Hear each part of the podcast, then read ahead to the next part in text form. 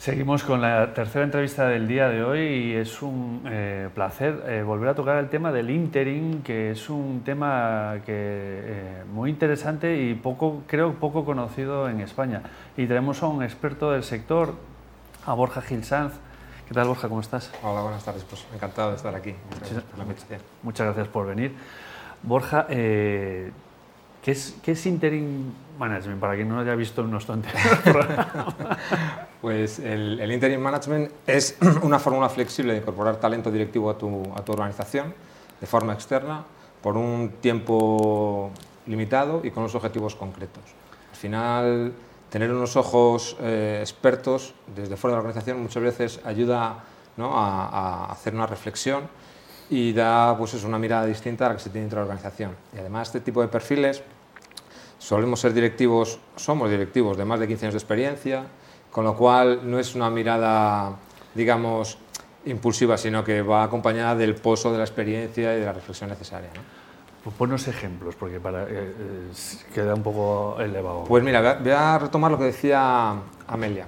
Eh, ella hablaba de, de todas las empresas deberían tener un DIRCOM, pero claro, en, España nuestro tejido empresarial, eh, 97% pymes, claro, no, puede tenerlo, porque si, lo incorporamos como, con, las reglas del mercado laboral, sería incorporar a una persona a jornada completa, eh, con unos salarios que tienen que ser los que son, etc. etc. Pero puedes incorporar a una persona en fractional management, que es una, oportunidad como el interim, en la que tú tienes a un directivo senior eh, a tiempo parcial por las necesidades que, que tú tienes y que te ayuda a establecer esa estrategia, a determinar esos objetivos, a ponerla en marcha, se queda con, contigo hasta que, hasta que el proceso empieza a andar. Forma tu equipo, te ayuda a contratar asesoría que, que, necesitas, es decir, al final tú tienes un directivo de referencia que te ayuda y que lo tienes por las necesidades que realmente necesitas y también con los recursos que tienes, porque claro, eh, eh, perdona que haga la, esta comparación con los equipos de fútbol. Todos queremos tener a Messi, sí. pero no todos podemos.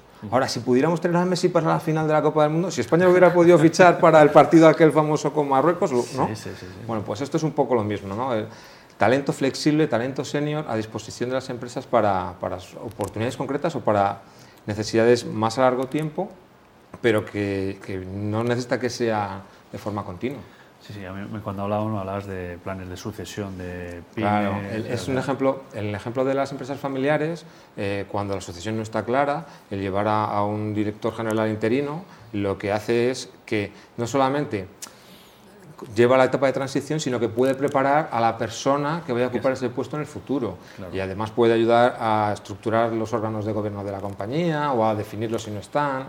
Eh, hablábamos también de los procesos de internacionalización, ¿no? De, yo quiero llegar a Alemania, pero si no conozco el mercado alemán, pues parece que tiene sentido, ¿no? Encontrar a alguien que tenga la experiencia, no solamente en hacer ese proceso con otras compañías, sino, que, conozca Alemania. Pero claro, cuando ya esté en Alemania, seguramente no lo necesite. ¿no? Claro, claro. Igual, eh, una transición, te acompaña los primeros meses y se va y ya te quedas. De todas formas, fíjate, hay una cosa curiosa con el mercado que nos ocurre, que es eh, este que se, supone que es un servicio puntual acaba siendo recurrente porque cuando las empresas prueban con una figura acaban buscando otras o acaba apareciendo, como te decía, el, el, el, fractional management, que es la incorporación de estos directivos a tiempo parcial porque no, todavía no han escalado a la empresa lo suficiente como para tenerlo más tiempo. ¿no?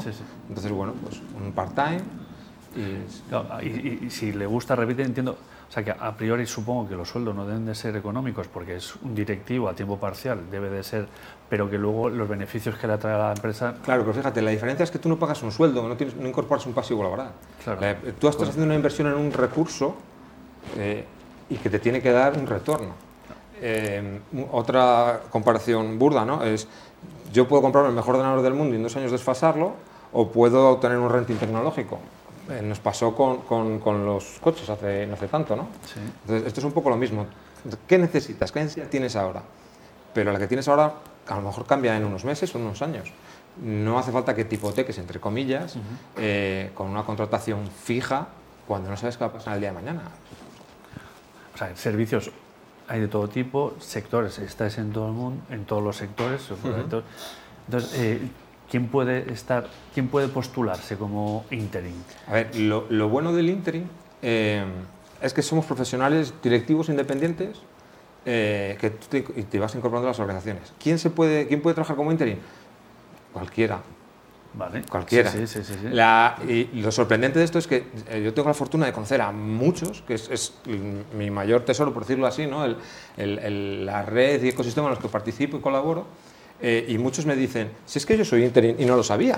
y entonces, ¿qué, qué, qué hacías? De, no, yo pues trabajaba como asesor, pero es que hacía, claro, cuando yo soy asesor, pero si mm, en- entro en la organización con funciones ejecutivas, ya, so- ya es interim. Es interim. Claro, no, es que yo soy consultor ya, pero si terminas la consultoría, haces la entregable después del análisis y demás, y te quedas con función ejecutiva, eh, Implantas, dando instrucciones, claro, equipos y y, de la- demás, claro, es que, ah, y entonces hay muchos profesionales que llegan, habiendo de hecho un montón de, de misiones, que no, eh, eh, muchas veces se compara con el trabajo por proyectos, es que es así.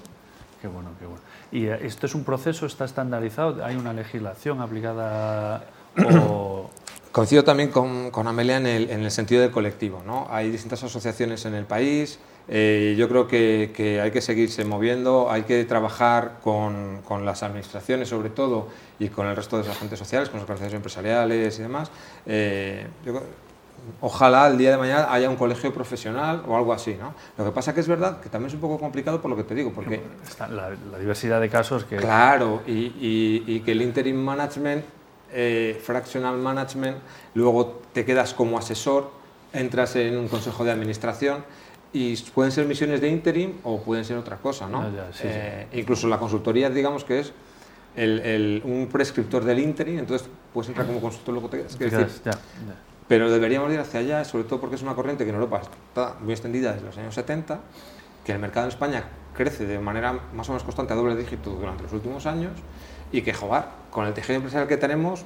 eh, Tiene sentido que... tiene sentido. Y luego otra cosa que muy relacionada con lo que contaba Laura, de, de- de- de- el mercado laboral ahora parece que está echando a las personas de más de 50, 55 años, joder, ese talento no se puede quedar en casa. Sí, sí. A, a esa gente tenemos que, que todo ese talento tenemos que Incorporarlo, reincorporarlo al mercado sí, sí. laboral y si la fórmula no es mediante contrato por cuenta ajena, con las restricciones que tiene el mercado laboral que tenemos, pues vamos a ayudarles a que puedan participar de una y que forma... ese expertise se, se- siga, Claro. siga- Claro, y siga- hay proyectos que se están lanzando en distintas entidades y en distintas regiones y demás. Bueno, pues en todo eso estamos colaborando porque creemos que es muy importante el, el- el evangelizar, otra vez con lo que decía Amelia, ¿no?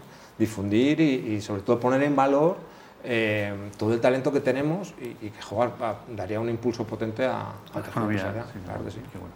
Bueno, pues eh, vamos volando y no quiero robarte más tiempo. Recomiéndame algún libro. Vale, yo aquí voy a ser un poco corporativista. Eh, Os voy a recomendar el libro de José Luis Portela, Cómo iniciar una carrera de éxito en el Interim Management. Creo que no hay más que ese libro de Interim Management en España.